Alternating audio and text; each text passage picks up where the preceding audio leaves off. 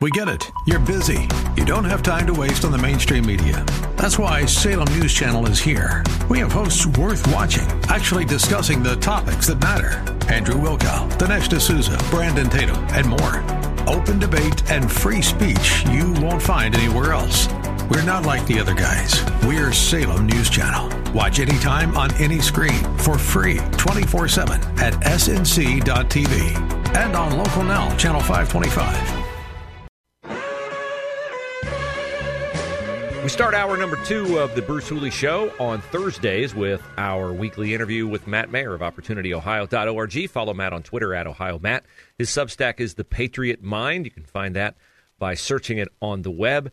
And Matt, we have quite the scandal going on in Washington, although the Democrats say it's not a scandal, just like the Republicans said it was not a scandal when Donald Trump had classified documents at Mar a Lago. And we've got a lot of uh, stall tactics from the administration's chief spokesperson, Karine Jean Pierre. If you could give her truth serum and make her answer one question about this scandal, what would that question be? Why were lawyers hired to move boxes of documents out of the Penn Center instead of movers? Is that what they're telling us that they found the documents because they were just doing regular regular moving activities? I hadn't heard that one. Yeah, that's the ridiculous story, right? And and so you don't hire lawyers at a thousand dollars plus an hour to do that.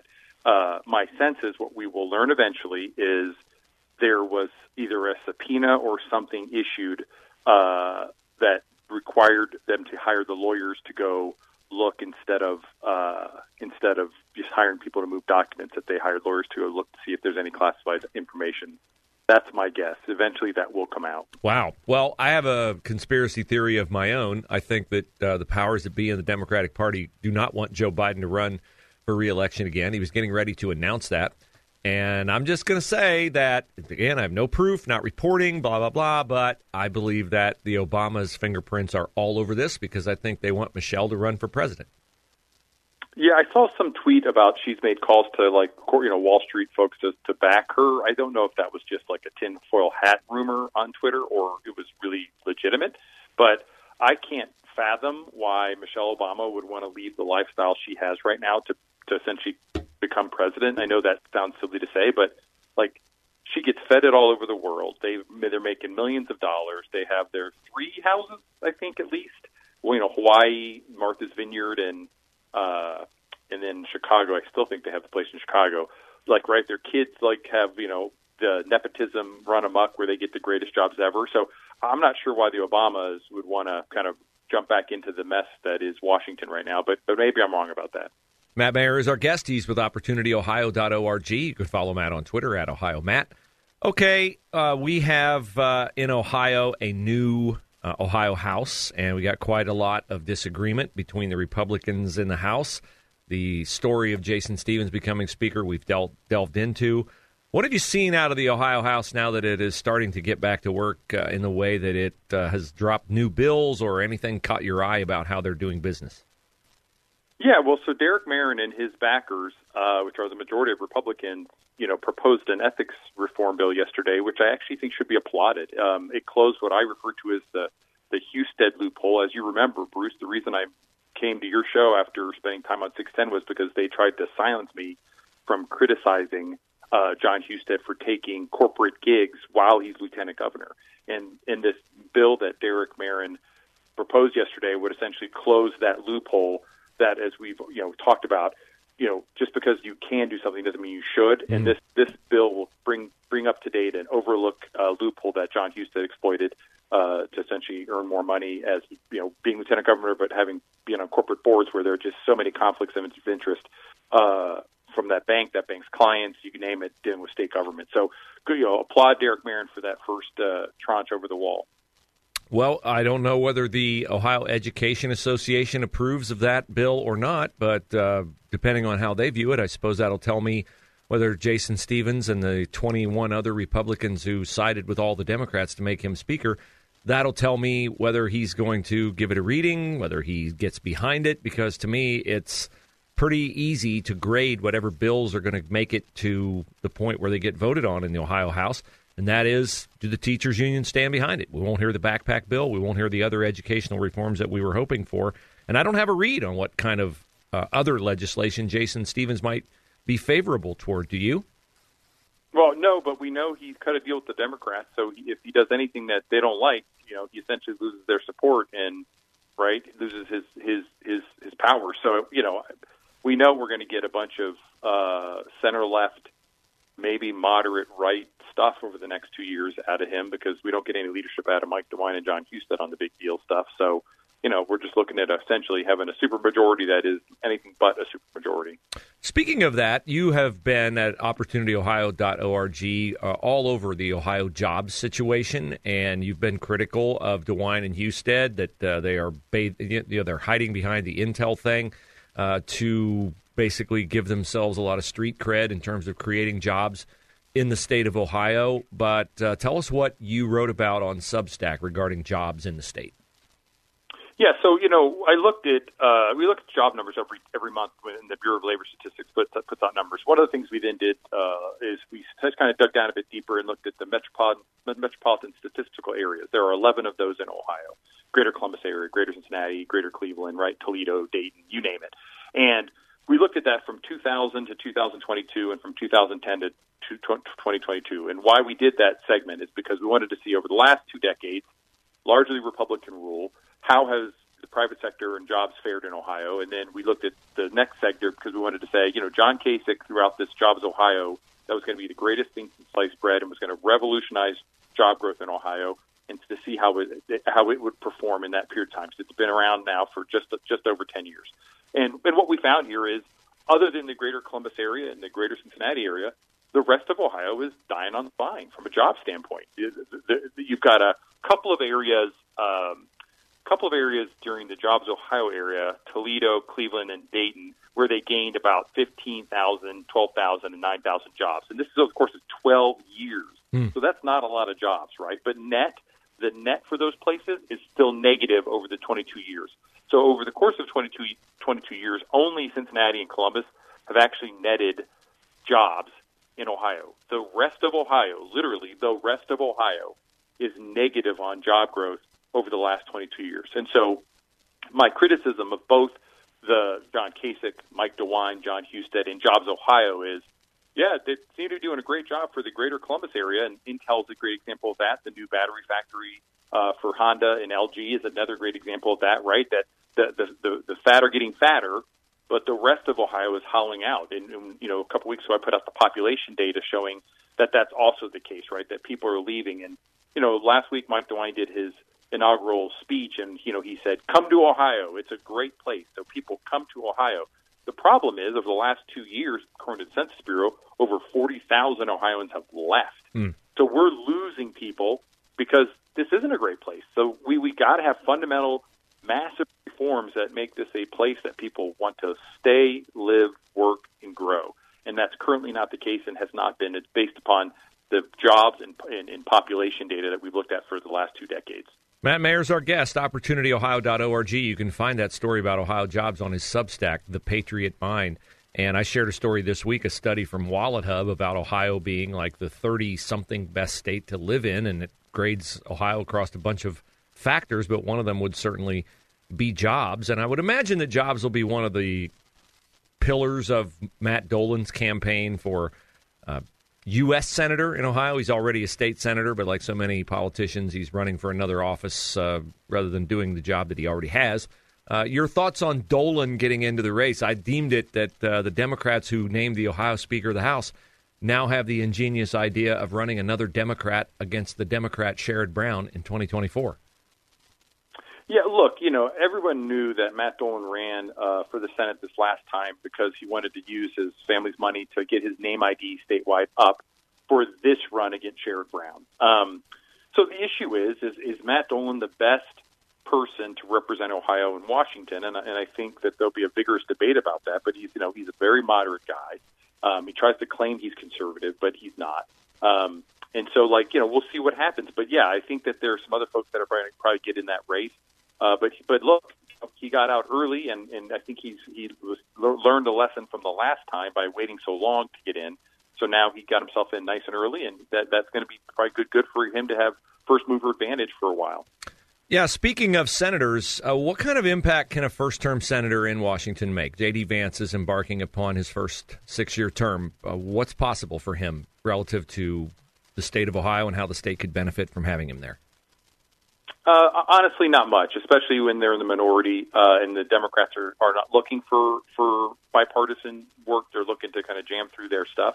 So, uh, you know, what JD can do is stay strong, uh, represent Ohio by making sure that, that the Democrats don't get stuff put in place that's you know progressive liberal mumbo jumbo, and and then spend his time on committees, really digging into the issues. And when he has you know Anthony Fauci or he gets uh, you know somebody in front of him from the administration, like you know Mayorkas from DHS, he does a fantastic job grilling those people on their their lack of, uh, of progress, their failure, uh, their lies, so that he can you know hold the administration accountable. That's really what I would suggest JD spend his time right now uh, doing over the next couple of years is just really try to get accountability out of the administration when he has those witnesses in front of him uh, in his committee assignments. Well, hopefully his skills as an attorney will uh, come to bear in that regard. It's always great to have you on the show, Matt. Appreciate your perspective. Follow Matt on Twitter at Ohio Matt. Read his Substack, The Patriot Mind, and uh, his site is opportunityohio.org. Thanks for your time today. We will talk to you again in this time slot on Thursday next week. Thanks, Bruce.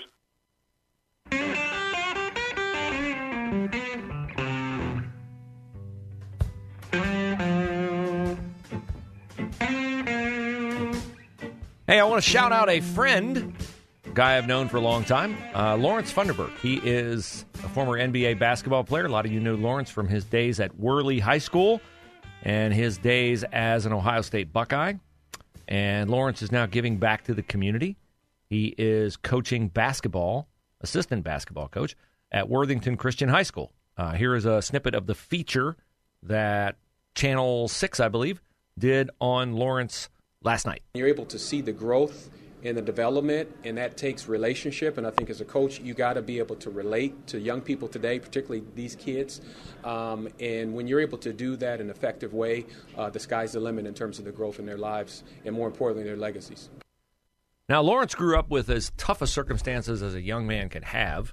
Uh, he triumphed over those circumstances because he had people who cared about him, plugged into his life, recognized his talent, helped develop his talent. And now he's doing what people who are given those breaks should do, like the gentleman who called us yesterday, who told us that he got an opportunity as a minority student, went to college, worked hard, got a degree. Did he say his, his daughter's a doctor? Like that was phenomenal. That like such a touching story. Uh, and so I know Lawrence is making a big difference, and that's what we are called to do is give back. Now the other uh, guy locally here that I want to shout out is Columbus Blue Jackets defenseman Zach Werenski. Uh, Zach Werenski visited with the Westerville Police Department uh, earlier this week in support of law enforcement. Saturday, the Blue Jackets play at home against the San Jose Sharks, which is first responders night. And Zach Werenski doing that with Westerville. Uh, I got. I think everybody in this city has, unless you're, you know, a nut job leftist, a soft spot in their heart for the Westerville Police Department because I'll never forget that Saturday morning when officers Anthony Morelli and Eric Joering were murdered by a guy who shouldn't have even been out on the streets, a guy who shouldn't have had a gun, uh, and they never had a chance. He, they walked into a domestic dispute and he murdered them. And so the Westerville police and the Westerville community dealt with um, wrenching, wrenching loss over those two officers. And so I'll never forget the blue lights that resounded around central Ohio in the aftermath of that. And uh, I still see blue lights in Westerville when I go through. And so shout out to Zach Werenski for doing that. So you can do a lot of good with sports. You can also do a lot of bad with sports. Uh, here is Canadian hockey commentator. Well, first I have to preface by saying that uh, earlier this week in Philadelphia, they were having a um, they were having a gay pride night, and they were welcoming the LGBTQ community into the Philadelphia Flyers hockey game. And so the players came out before the game. They were warming up in like rainbow jerseys, and they were uh, uh, their sticks had been wrapped with rainbow tape. And uh, one of the hockey players, uh, his name is Ivan Provorov, uh, did not want to take part in the pregame gay pride festivities, so he stayed in the locker room. He just stayed in the locker room. And then the Flyers donned their normal jerseys. Provorov came out, played the game. And after the game, uh, people wanted to know, hey, hey, why weren't you out on the ice? Why weren't you wearing the gay pride jersey? Why weren't you uh, using the gay pride stick? And here is what uh, Ivan Provorov told the assembled media. Everybody, I respect everybody's choices. My choice is to stay true to myself and my religion. That's all I'm going to say. Any, uh, like I said, that's all I'm going to comment at, on that. Um, if you have any hockey questions, I would like, I would answer those. Uh, he's a Russian Orthodox religion, and while here in America you don't often hear uh, people say or take the stand that he took, uh, what you never hear is what the other religions in the world stance is on homosexuality. Uh, in Islam, homosexuality is expressly prohibited. It is in Christianity as well. And in, in uh, Islamic nations have been known to put people to death for being uh, found out to be homosexual. So this, of course, was very controversial. Provorov uh, was ripped by the media. Uh, his coach, by the way, a guy that you should know, from his years here in Columbus, John Tortorella, uh, said that they asked him if he thought about not playing Provorov in the game. Which, uh, if you've been around John Tortorella for five minutes, you know that John Tortorella is not going to keep a guy out of a game for something foolish like a pregame virtue signaling event. In fact, when Torts was with the Blue Jackets, during the whole Colin Kaepernick national anthem kneeling thing. Torts has a son, by the way, who's an Army Ranger. Torts said, if anybody kneels for the anthem, they're done. I won't play them. Out of here. Okay, so this did not land well with Canadian hockey commentator. I, I never heard of this guy. Uh, and I'm not sure that I can uh, pronounce his last name. Uh, and now I lost his name because it was right here in front of me. Sid Seixeiro or something like that. He's on a hockey show called The Breakfast Club. So here's Sid going off on Ivan Provorov. Nothing scares me more than any human being who says, I'm not doing this because of my religious beliefs. Because when you looked at people's lives, you normally say that publicly, you'd throw up at what you saw. You would throw up at what you saw. And I have seen that a million times in a lot of different ways. So don't, don't give me that. With respect. Don't give me that because no one's perfect. No, with respect. All right? Don't tell me, don't, don't feed me the religious beliefs line and all of a sudden the NHL is going to back off this. The National Hockey League today needs to find that organization a million dollars and reevaluate how they support gay rights. Because that is insulting. That is the number one trending topic in Canada. That is insulting what happened in Philadelphia. And if the NHL is serious about this, they say they are. We'll see. Mm-hmm. We'll see how serious they are today. Uh, wow, he's angry. And leftists never see the obvious uh, conflict between him saying that Ivan Provorov does not have a right to his authentic religious beliefs, but this commentator has a right to insist that everyone adopt his own personal beliefs about how LGBTQ rights should be worshiped. I mean, it's really odd to me that you could be that adamant about elevating one set of beliefs, his own, and denigrating another set of beliefs, someone else's, who he does not share. Would that not be the clearest depiction of intolerance in action?